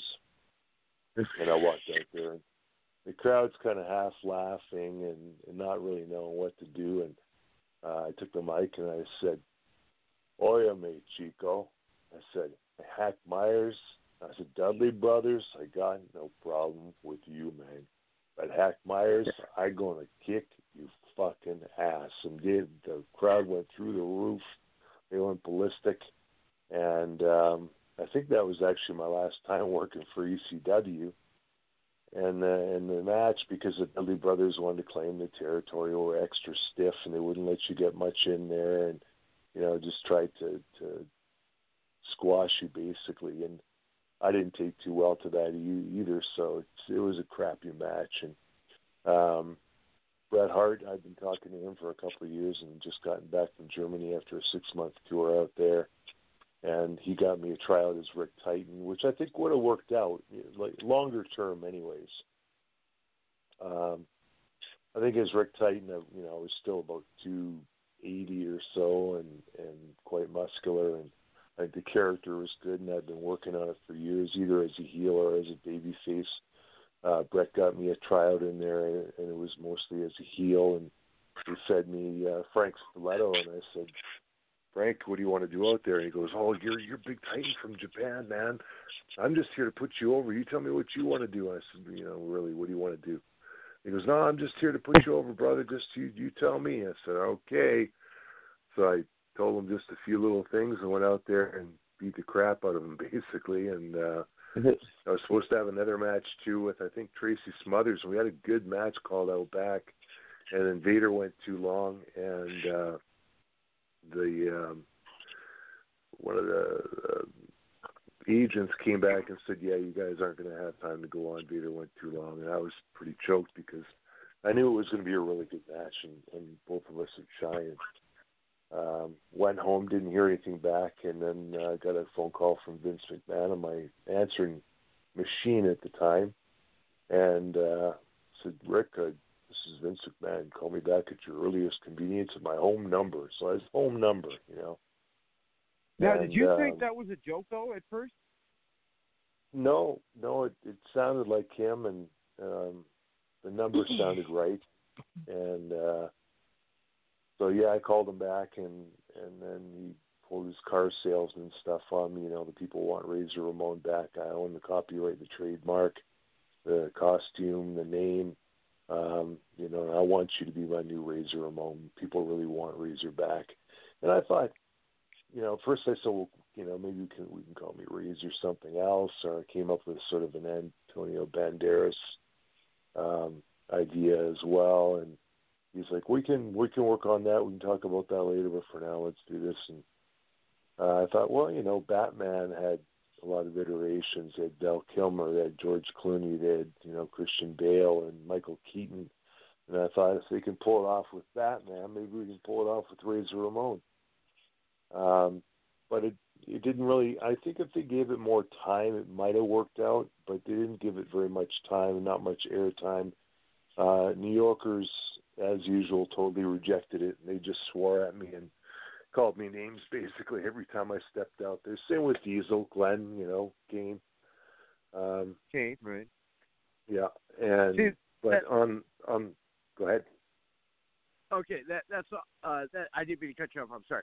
Uh, we have uh the fake Razor Ramon, uh, and I, I'm not gonna I'm not gonna keep saying that fake Razor Ramon because to me, uh, Razor Ramon is Razor Ramon, and I was happy when they brought you in as Razor Ramon because Razor Ramon is always going to be my favorite character, and I'm not just saying that because it's you, but I Yeah. mean I wear my hair like Razor. Uh, I can't talk like Razor because I don't have that Cuban accent. I'm I'm a Norsky, but anyway. Uh, Rick Titan's our guest here. We got 32 minutes here. What I'm going to do is I'm going to ask you another uh, question, then we'll kind of go around the room here, and then uh, Mhm. uh, we'll we'll kind of circle back. So Sure. the first night, uh, that was when they were doing a heel turn with JR Now uh, Yeah, yeah. he says, and he says, in just a couple minutes, I'm going to bring Big Daddy Cool Diesel and Razor Ramon right out here, and then uh, then he goes through his thing, and uh, I'll tell you what, the show probably the best promo that JR ever cut, but he says, I'm going to bring back one of your favorites. He's the bad guy, Razor Ramon, and then you come onto the curtain. Okay, Mhm. I'm going to ask you a couple questions about that. Uh, first off, what was it like when you first stepped out of the curtain from the back? How long were you in the back before you came out? And what was it like when I you stepped out of the curtain and into the ring? I was there for a while, and I don't know. See, I didn't really know they were going to try and pull us over as the originals at first, like that. I didn't know what his interview was going to be like. Um, so, you know, and I, it, it reeked of cheap heat, and and trying to pull the wool over people's eyes that would be absolutely impossible. Although I'm about three inches taller, and I was about you know 20 pounds of or 30 pounds of muscle heavier than Scott Hall. Um, you know, because a lot of people. Lawler did say, cause I, I didn't mean to interrupt you, but Jerry Lawler did say, well, he's a little taller than the last time I saw him. yeah, yeah. But then he also said "Holy Milli Vanilli," Vanilli," you know, and so that took away all credibility. But that's Lawler's style, you know. He's kind of a comedian, and um, I just think they could have, you know, if they're going to do it that way, they could have had me just do a quick run in or something, beat the crap out of somebody, and then have me slink out of there like a slimy bastard, you know, rather than uh, him do this big like it, the, the first part, you know, about how badly he got treated and all that stuff. All that was great, but I I didn't like the way they did the second part, so I didn't know how to react, how to respond. I just tried to come out calm and cool and play the character the best I could, but yeah, I mean, I I didn't like a lot of things, but on the West Coast, we got out to San Diego and California. There are a lot of Latinos out there, and same as you, same as me, they just love the Razor Ramon character. So when I came out, I was supposed to be a heel out there, and we're mostly wrestling uh, Furnas and LaFon. They were cheering for me when I came out there. That's awesome. Uh, Rick Yeah. Titan's our guest here. We have 30 minutes left with Rick. Uh, we'll kind of circle around, then we'll come back to me. And I'm going to ask you the real, the real tough questions. I know I said I wasn't going to do that, but you know what the heck, we're going to have some fun. Mhm. Uh, Granny, what do you got uh, for our guest, Rick Titan? Now, Rick Titan. Now he did say that he was a heel. So what do you got? Well, you know, first of all, hello. I'm just a big wrestling fan. That Granny Hulkster is just a gimmick name because I'm a huge fan of this sport. I have been for many years, and I've had this mm-hmm. gimmick name for about 19 years. And I like to holler at the bad guys when I go to wrestling shows. That's what Granny does best. Yeah. I have just been fascinated listening to your stories. I mean, you know, I what has been one of your most memorable matches you've had in your career? Yeah, I, could, I have to say, and I heard that You know, you never know the truth backstage. Things get swerved. I heard that Kane and I were supposed to take the belts from Davey and Owens in that uh, I think it was Name Your House pay per view. And then Davey griped about it, and they said, "Okay, we won't do that." But that was one of the best matches we, we probably ever had. Singles matches, probably uh, Sabu and Mike Awesome were some of my best matches. Awesome. Mm-hmm. Well, you're you're absolutely fascinating. I mean, I just I love. I mean, when you you know, I mean, you you did sound like great, you know, Razor Ramon talking. I mean, I love the accent. I mean, it's pretty awesome. I mean, it was pretty pretty amazing. So. Well, thanks. Well, I learned a lot of Spanish too. I travel with a lot of Mexican guys, wrestled Mexico and Puerto Rico, so I I you know just from them I sort of learned a lot of the language and then the accent of it in English and they say Scott Hall lost the accent a lot of times, and I tried to make sure that I always had that accent bang on. Mhm. Uh, Big Swing, what do you got? We got uh, we got Rick Titan as our guest here. We have uh, oh, we have a good uh, 27 minutes left with Rick. Uh, go ahead, Big Swing. What do you got for Razor has, Ramon? has Scott Hall himself ever reached out to you talking about the gimmick and, and saying, you know, either that he liked it or didn't like it or or just kind of complimenting you on it or what? Like have you talked to him or No, I've never actually spoken to him and you know, it didn't really matter to me. I mean, they went on and did the NWO thing. That was maybe the biggest thing in in wrestling history. So, um, what did it matter to him really? And we just never ended up having uh, cross paths, I guess, to to ever talk. Okay, because I know a lot of these guys, you know, they they like their likeness protected. I mean, wrestlers, wrestlers in in general, eh, whether whether they're WWE, WCW, or in the independent cycle, you know, they all have egos in a little bit. And uh, Yeah, yeah. the I, I think the whole portrayal was. Remember in WCW they were doing Oklahoma Joe. They were they're making fun of Jr. They were doing a few things, Yeah. you know, to try to get over on on WWF at the time. And mm-hmm. even though they brought you guys out, it was a little bit of a slap in the face to WCW because you know they Kevin Nash, Scott Hall, them had just left to go to WCW. So I was just kind of wondering if if that had had any backlash in the wrestling community for you, even though you were just doing what you were told to do. Not really, you know. Some of the guys in the locker rooms in WWE didn't treat us that well, especially myself because I I was considered more the green guy. Glenn had been around and they'd seen him as Isaac Yankem and, and known him through some of the independents and I was a Canadian guy that mostly wrestled in Japan. They didn't know me very well, so you know, there was some knocks and jabs, but nothing too serious. Um, Scott had, you know, knocked me in a few programs and, and saying I was too fat to get into his old trunks that one of the girls behind backstage said she had. But my quads were actually I was squatting five plates aside. I couldn't get his trunks pa- half, halfway up my quads, so it wasn't fat, you know. Ah, Um, I hear you. yeah, uh, yeah, just things like that. But you you just don't let it get to you either. I mean, uh, I feel for him too. I my career was over when I was 29, and I had lots of opportunity after that. I I ended up managing a health club after being a personal trainer climbing the ranks there for pretty decent money. I got into real estate after that, studied for my license. Uh, had a good career doing that, and now I'm getting more into finance and doing a lot of uh, one-on-one coaching with people. And you know, Scott, what's he been doing? Uh, he got himself in a lot of trouble, went in and out of rehab about 15 times, and he's probably, I'm guessing, a multimillionaire. But uh, you know, what what is he really doing with his life? And and I don't mean that in a mean, nasty way or anything like that. But if he wants to knock me, I'm I'm just glad I got out fairly young so that I had opportunity to transform and and be a bit of a chameleon and go do other things I wanted to do with my life rather be stuck at 40 go going what the hell am I going to do I don't know anything else Mm, true. That makes a lot of That's sense. That's awesome. Uh, Rick Titan's our guest here. We got about 24 minutes.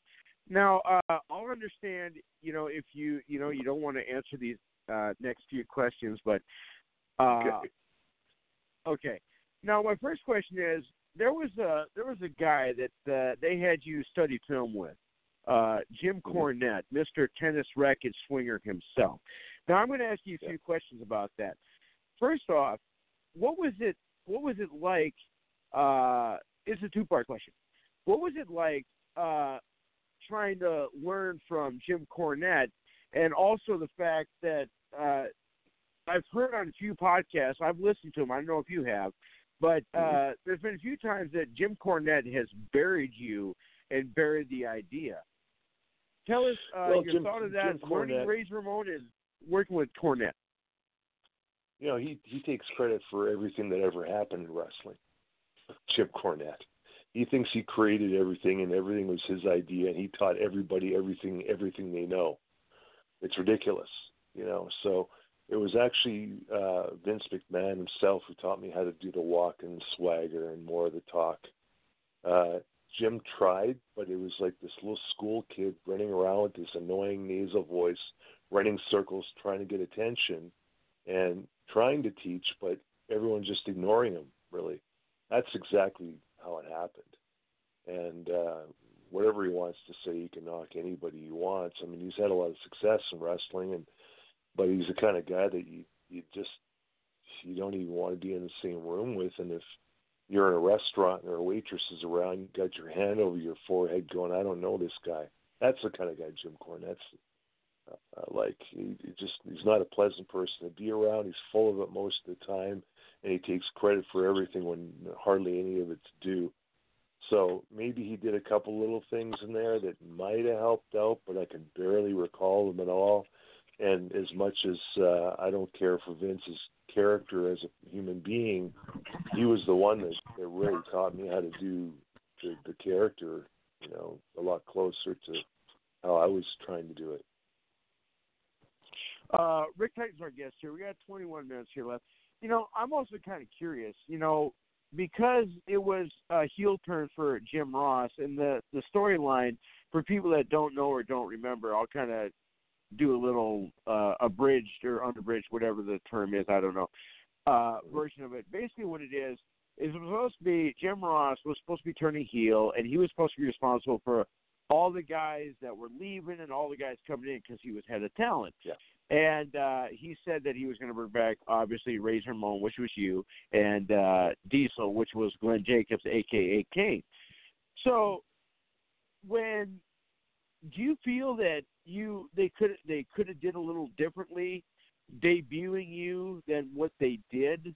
Because basically, fans just kind of puked at it. Basically, do you feel well, they you know, he could have even said, "I've got a, a bigger, better, stronger Razor Ramon."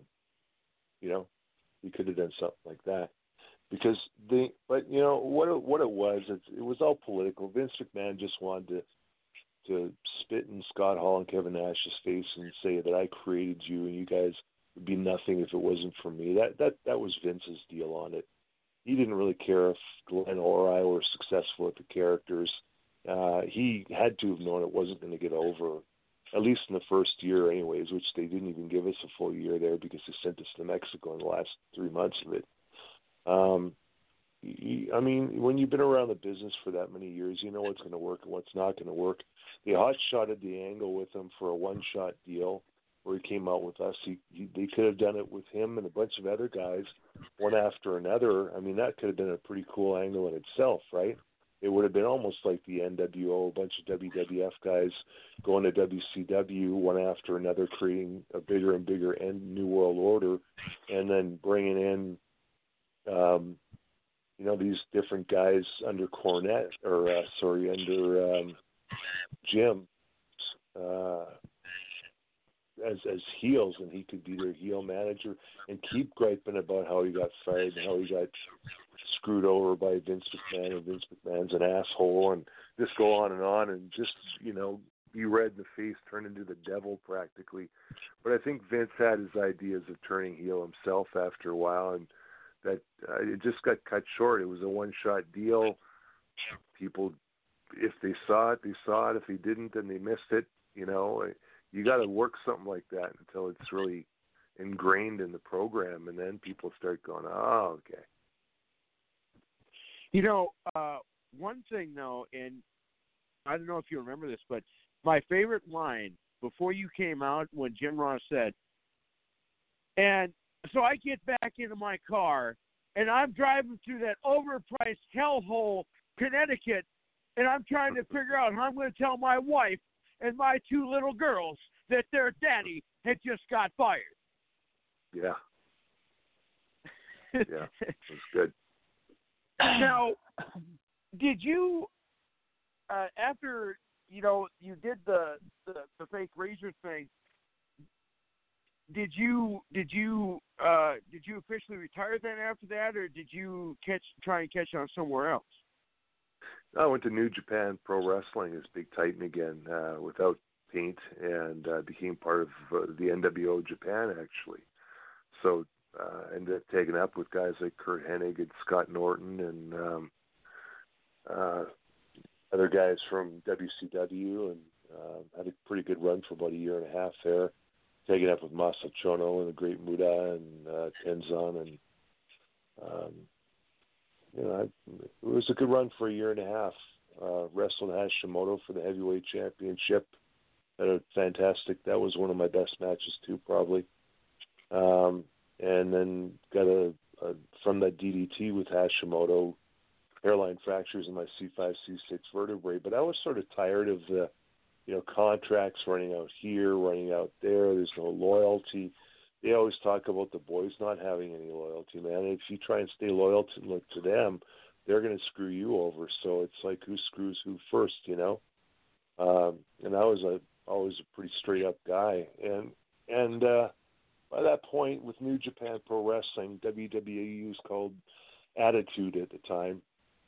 Um, New Japan was called Strong Style. We were nailing each other. The forearm smashes, the chops, the karate kicks, I wrote a book called Wrestling with Consciousness, and um, it's available on my website, ricktitan.com, and there's a little chapter in there about that match with Hashimoto, how stiff it was. And every night was stiff. So after, you know, another six months of that, my ankles, my knees, my hips, my back, all the way up to my temples, my eyeballs were screaming in pain, pounding every morning, all day, every day, and ended up taking lots of painkillers. And it was a tough, tough, you know, crowbar business there in New Japan. And um, so with that and the neck injury, it kind of sucked the life out of me. And I think the politics of it, and the BS, and you know, having to put up with loudmouth idiots like Jim Cornette too, it just after a while you go, you know, is this how I want to live my life?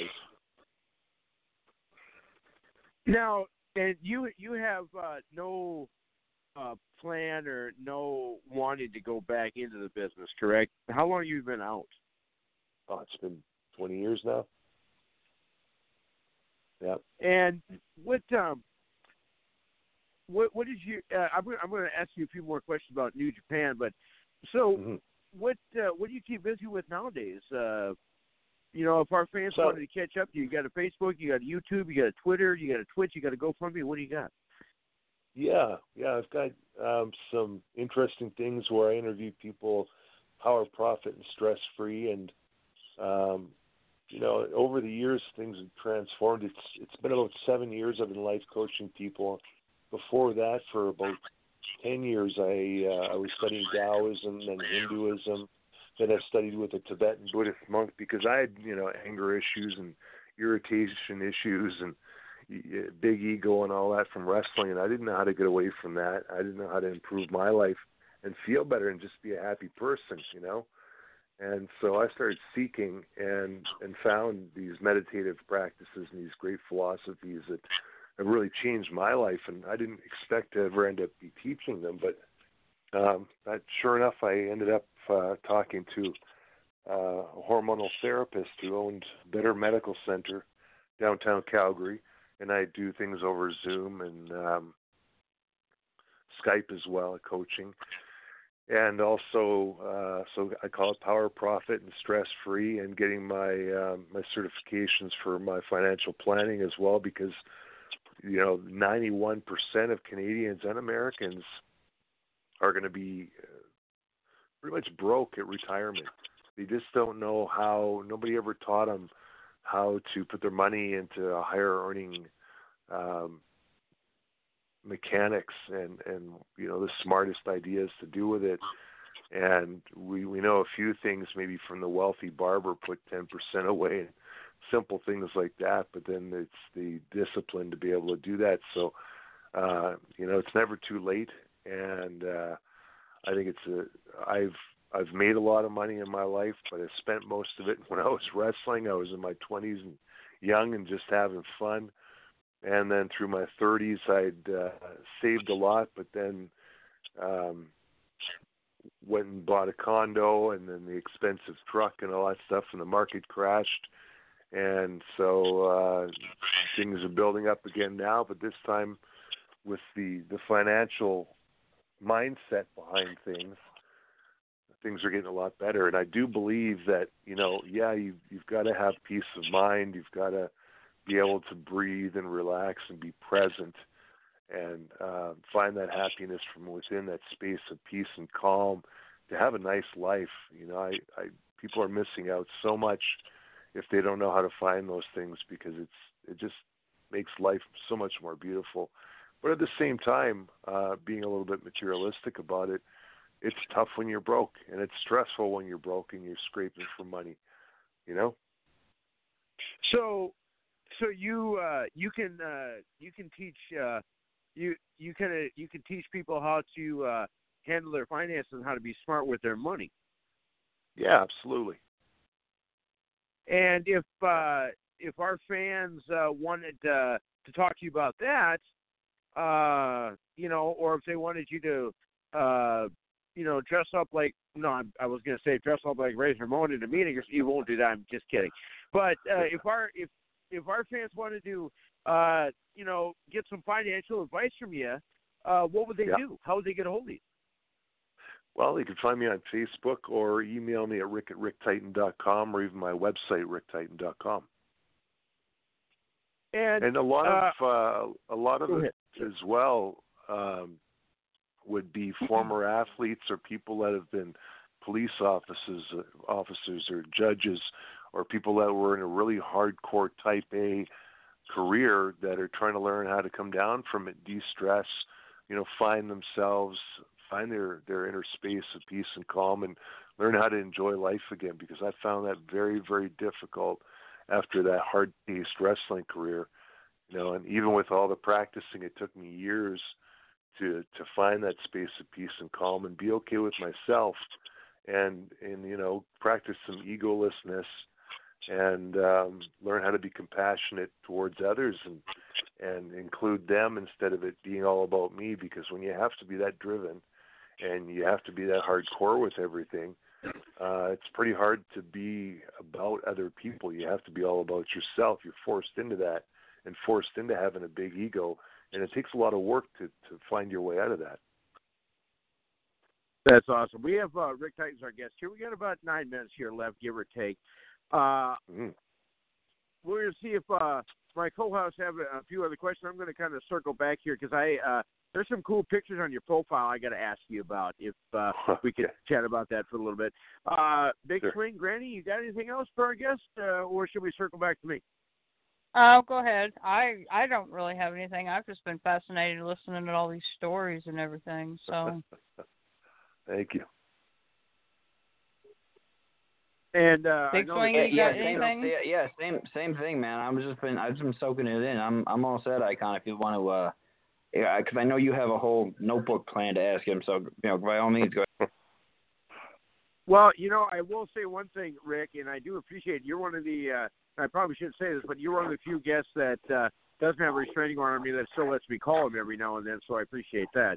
Uh, okay, you got a couple of pictures on your profile that I'm kind of curious about. Uh, there's Mhm. one. Uh, it's it looks like you're kind of like doing a James Bond thing or a Johnny English thing. Do you know which one I'm referring Oh to? Oh yeah, you know there's um it's a charity that they have every year, and uh it they call it the Triple O Seven charity. So we all dress up in a suit or a tuxedo, and then we have a gun, or you know, of course, not a real one, uh, and take pictures for this James Bond themed kind of a charity. So that's what that one is.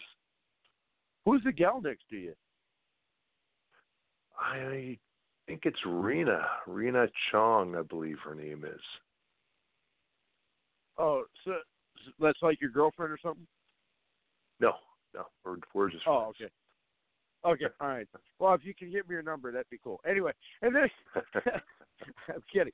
Uh, there's another picture. Uh, you're holding up uh, some kind of title belt or something in a gray suit. Yeah, I was just messing around. That was um, uh, Harry Bulldog Smith and uh, Teddy Hart, and they were having one of their uh, Hart Legacy shows. So I just grabbed the belt off the table and took a quick picture of it. I actually did some announcing for that show. I, did, I announced for a few of their shows, and uh, you know, great talent.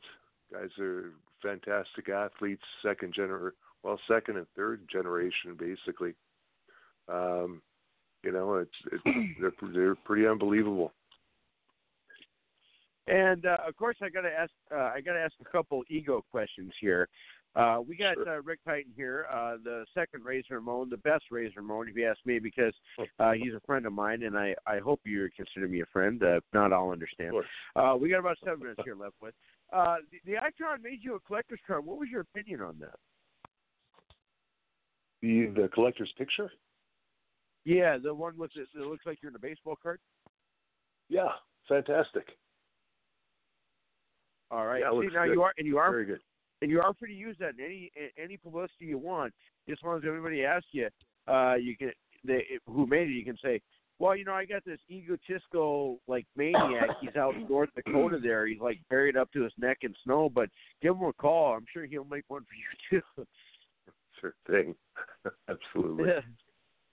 And uh, the other thing I was I was kind of curious with the uh, with the uh, you know your financial. I believe it's uh, powered, profit, and stress free. Correct? That's the name of it. Yes.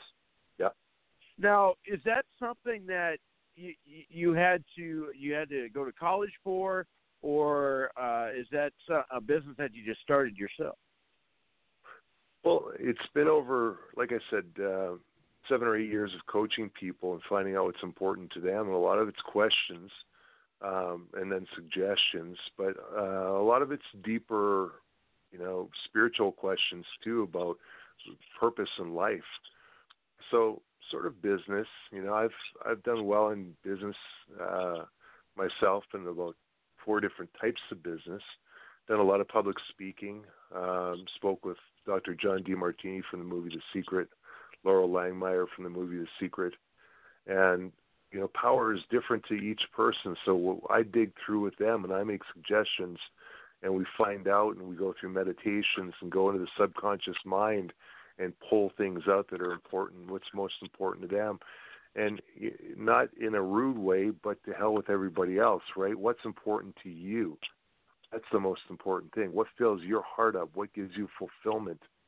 Uh, what's going to be your purpose? And then grinding through that, and that can be a process. And then also to find that, to understand that about your that self exploration, uh, to go into that meditative state, to be able to, to go into your subconscious mind at at will. You know, it's quite a quite a technique, and you can find out and learn a lot of things about yourself and living your highest self. So that's the power part. And, you know, if the power part does mean, yeah, squatting 500 pounds like I did, or if the power part is being able to have the guts to stand up in front of a group of 500 people and deliver a fantastic speech. I mean, a lot of people will say uh, they would rather be the person in the coffin than the person doing the eulogy. That's how fearful people are of public speaking a lot of times, right? Awesome. So whatever. You know, and, uh, yeah, whatever. You, uh, you know, and uh, there's one thing I do got to let you know. I was, you know, I was cruising through your page, and uh, uh, there's a book I ordered that you were pitching, and uh, I'm. Mm-hmm. It, she must be a friend of yours, Denise Mar- uh, Mago. Oh yeah, yeah. Uh, her book is called she's- Happy Naked, and Yeah. uh, do you think you might be able to hook uh, hook us up with her to get her on our show so we, we can have her talk about the book? Absolutely. Um, why don't you? Um, I mean, you can you can message her and tell her that you did a podcast with me. She's pretty pretty cool, uh, pretty open.